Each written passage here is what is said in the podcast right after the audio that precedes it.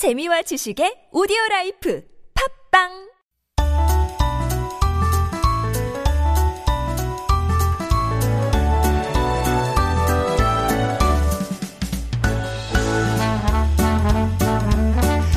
And it is time for Making Connections, our weekly interview corner where we meet people right here in our community who make up the colorful fabric of Korean society, and we get to hear their stories.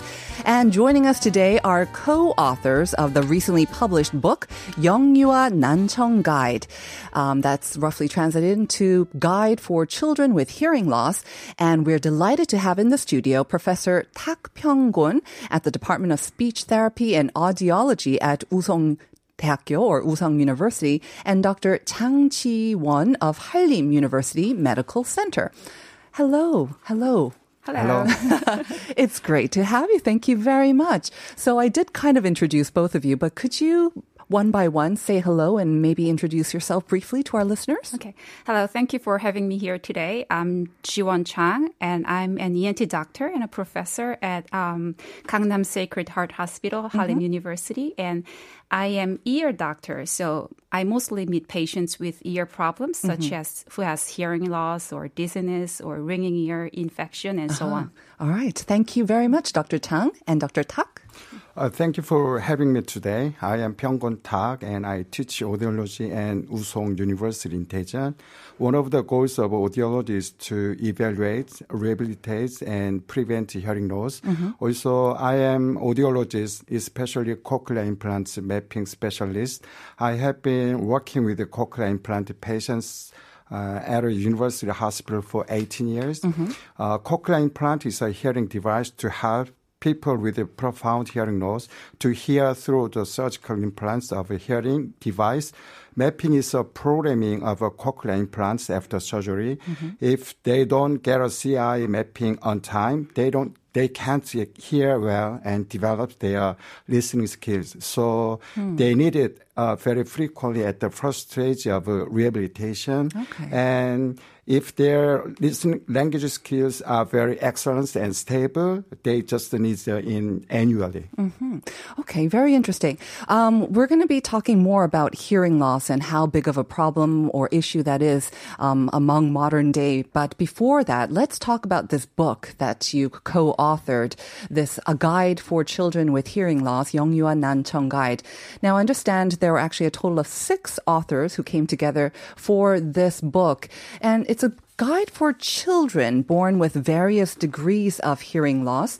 So why this book, and why did you think that it was needed to come up with this book? Who would like to answer? So, Professor Tak, yes? Yeah. So in Korea, there is a, the screening program for newborn babies to test their hearing ability. Okay. So this is done within 3 months of the baby's birth. If there is evidence of a hearing problem, parents are often distressed. So they are trying to find information about hearing loss, hearing aids, and cochlear implants, and speech therapy. However, it's very difficult to get pertinent information from qualified professionals. So they got some wrong information from other parents with their hearing impaired children. They are not professionals. So we think that they need a qualified, pertinent information. We wanted to provide them with the facts and information that they need to deal with the situation. So this is why we audiologists, speech therapists, and ENT doctors spent 3 years writing this book. So we have a plan to write this book for 3 years. Last month, it's published. I think this is a very memorable thing for me and for us. I'm very happy that our book is published. Okay. So it seems like you have a very specific target in mind when you came up with this book. So who is that? So obviously it's going to be parents, and hearing loss, is it usually a genetic thing? So it would be parents who suspect that that they might have children with hearing problems, or who is this book for?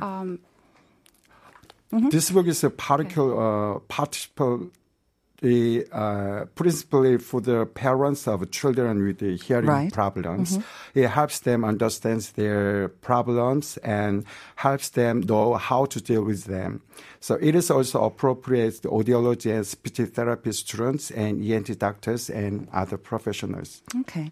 As I mentioned, though, hearing loss or hearing problems, is it usually genetic or how big of a problem is it? Or well, most people don't know that hearing loss could be a common condition, mm-hmm. but in fact, hearing loss is very common around us.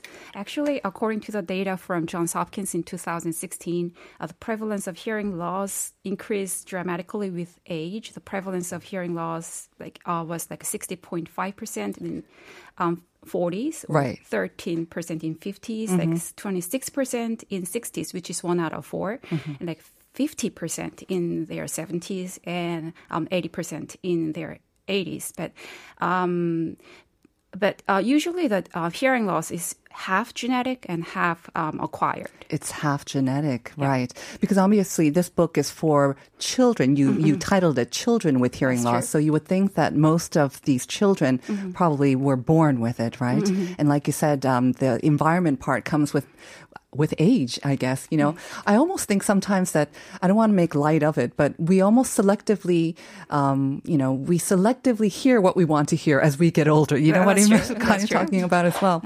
But, okay, now let's talk about how you said that hearing loss is actually a very kind of pervasive problem, mm-hmm. and it could be a modern day problem as well, because I think we're exposed to noise pollution or high levels of mm-hmm. just sound mm-hmm. all the time.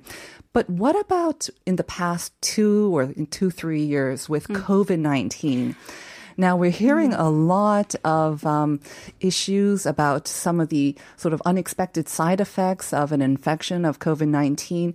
And we kind of hinted at it before. There might be a link between COVID-19 and hearing loss as mm-hmm. well. Mm-hmm. Well, it is true that the patient with hearing loss increase these days, mm-hmm. but not because of COVID-19, but because of wearing masks, probably. Really? Yeah. Patients with mild to moderate hearing loss, uh-huh. They use other cues for the communications, mm-hmm. like lip readings. Yes. Yeah, but if they wear a mask, they have difficulties in listening and communication. Mm-hmm. So although the number of hearing loss patients increased these days, I don't think it is due to the COVID-19. And there are patients who come to my clinic with hearing problem or dizziness problem mm-hmm. after COVID vaccine or COVID-19 vaccine or COVID-19 itself. But uh-huh. The relations is not proved yet. Mm-hmm. And there are some papers, newly published papers regarding to the relationship between the two, but they also mentioned that it is not common. Mm-hmm. That's interesting. So if you do have a mild or a somewhat varying mm-hmm. degree of a hearing loss, and if you're not able to lip read, mm-hmm. your hearing loss could actually get worse? You kind of mentioned that, or it becomes more difficult to communicate. Yes, the latter. It becomes difficult to communicate because people with hearing loss, they usually use other cues like body language or mm-hmm. lip readings to listen to the other people. Mm-hmm. But since we use mask, right. They cannot use other communication cues. Right. Not only that, I think when we do wear masks, our voices tend to be a bit more muffled as well. I have a hard time understanding sometimes. You mentioned some statistics. Hearing loss in Korea, maybe compared to rest of the world, because we do like to kind of some, mm-hmm. Use some comparison. Mm-hmm. Is it more prevalent in Korea, or are we pretty good at detecting it early on? Because you said just 3 months after birth, mm-hmm. there is that sort of mm-hmm. the requisite testing and whatnot. So are we good here in Korea at detecting hearing loss and treating hearing loss? Yes, pretty good. Yeah. The prevalence of hearing loss in children is similar worldwide. Okay. So in Korea, same, and the worldwide too. But mm-hmm. It is reported that 3 to 5 newborns out of 1,000 have hearing problem at birth. Mm-hmm. And also the prevalence of hearing loss in children entering the elementary school is reported to be 0.8 to 1%, which mm-hmm. is 8 to 10 infants per 1,000. Mm-hmm. And that's similar worldwide. Mm-hmm. And we usually have the rules like one 136, which is we detect the hearing, we screen the hearing problem at the age of 1 month, and we diagnose their hearing loss problem at the age of 3 months, and we start to rehabilitate the hearing loss problem at the 6 months. At age. 6 months, yeah, really? That's universal, okay. Worldwide. Mm-hmm.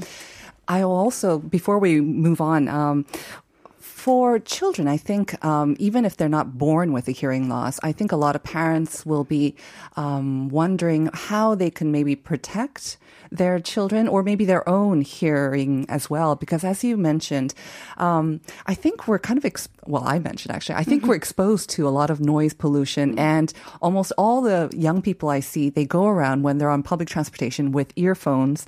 And they're constantly, I think, listening to music and whatnot. And that doesn't necessarily lead to hearing problems. But are there maybe any habits or things that we should be careful of, whether it's ourselves or our children, to prevent hearing loss, you think? Well, it is true that people use lots of noise-related things these days. Mm-hmm. So we usually that is called noise-induced hearing loss in Korea. Okay. Well, worldwide, anyway. So there are some certain rules to follow, like don't elevate the volume of the sound more than 60% of the full sound. Ah, or really? Okay. Yeah, or use. Got to turn this down. Okay. And maybe listen to the radio or television, like no more than 2 hours or something like that. There are certain rules, and if the adolescent or students or adults, they use like an earphone outside in a very noisy environment, like subways or trains, they tend to increase the volume. Yes, so that causes the problem to ear. So try to use like soundproof earphones, maybe outside in the noisy environment. But there's some safety issues. So if they are used like noise, you still need to be aware of the sounds around you. Yeah, so that's true. So it is better to not listen to music in a noisy environment often. So, or take a break, like you said, every 2 hours or so. Mm-hmm. Professor Tak, let's talk about your area of expertise. You mentioned it a little bit when you were introducing yourself, but could you tell us a little bit more and how you contributed to this book as well? As I told you before, so I've been working with the cochlear implants patients for 18 years. Therefore, many parents and children from all over Korea came to me for cochlear implants mapping. I treat the children and counsel the parents and telling them how to work with the children at home and deal with each individual situation. Also, as a professor in audiology at Usung University in Daejeon, I teach my students how to evaluate and treat the hearing loss. I focus on hearing aids and cochlear implants. I want some of my students to become cochlear implant specialists like me. I hope so in the future.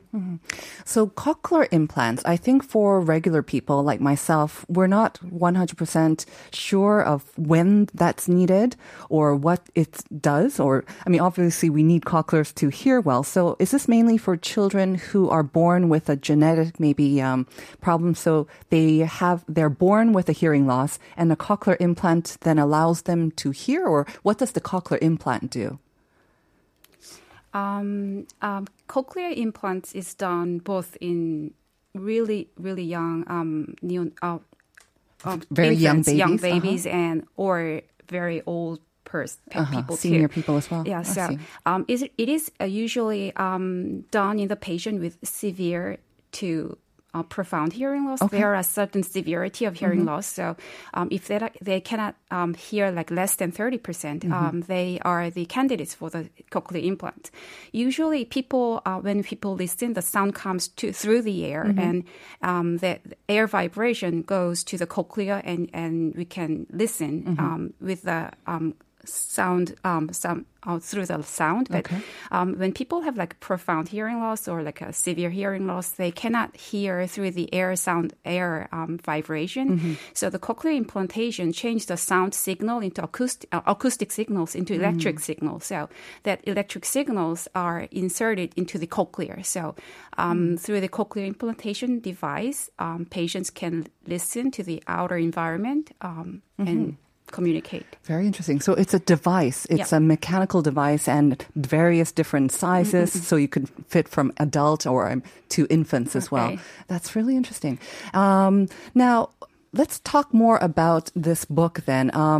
How has the response been? How can we get access to it, to this book? So this book is available at all major bookstores. Mm-hmm. You can also buy it online. Mm-hmm. So there's an ebook version of this book, which is a bit cheaper.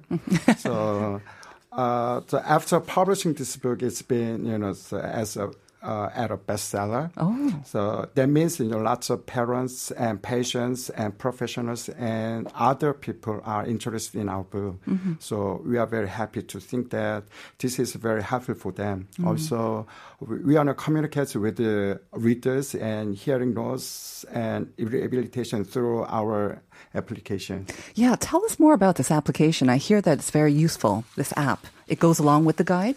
All six authors gathered and wrote the book and for the families of hearing loss. Mm-hmm. And however, if the readers have some questions or need some help, the book won't give them all they want since it's one directional. So we developed a mobile app which goes along the book. Anyone can download it from the App Store. Mm-hmm. It's Android form only, and get attached to the App Store and get the mobile app and get to our homepage and raise any other questions to the authors who are the specialists in specific fields. Wow. So after you download this app, which is called Sori Tungde, any questions that you may have for any of the authors, you'll be available to answer? Well, we'll try. That's really useful. Very good.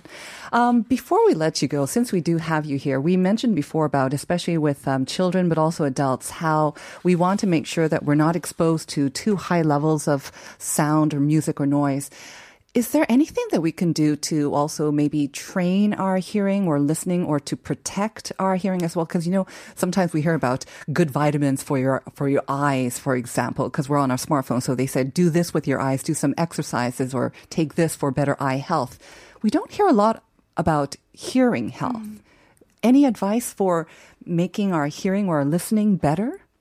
Is there anything that we can do? Scientifically, there is not much. Really? In cochlea, we have sensory hair cells. We are born with certain numbers of hair cells, and as we grow older, when we get aged, we are exposed to lots of noise, or we are exposed to certain drugs, the hair cell tends to die and the hearing level goes down. So there's no way to regenerate hair cells. There's only way to protect the hair cells. So try to avoid loud noise or listen to music long time. For too long a time. Yeah. And if you do suspect hearing loss, finding professional help and getting treated for that, would that be a good thing to do as well? Can delay the loss. And especially when there are certain entity of hearing loss is called sudden hearing loss, and it is really urgent disease. You have to be treated really fast. Sometimes someone can complain of sudden hearing loss, get up and I can't hear at all. Oh. In that case, you have to go to the hospital as fast as possible. And if you get treated rightly, the hearing comes back. Very good to know. All right. So thank you very much. Once again, we were talking with Professor Tak Pyeong-Gun and Dr. Jang Ji-won about their book, A Guide for Children with Hearing Loss. I'd like to thank both of you. Thank you very much for sharing your information and your book with us here on Life Abroad. Thank you. Thank you. Thank you very much. And that will have to do it for us today. Please stay tuned for Uncoded with Encode, 2 hours of great music coming your way. We're going to say goodbye with Vasquez Sounds, the show. Have a wonderful Wednesday, and we'll see you tomorrow at 9 for more Life Abroad. Bye, everyone. I'm just a little bit caught in the middle of life. It's a maze, and love is a riddle. I don't know where to go. Can do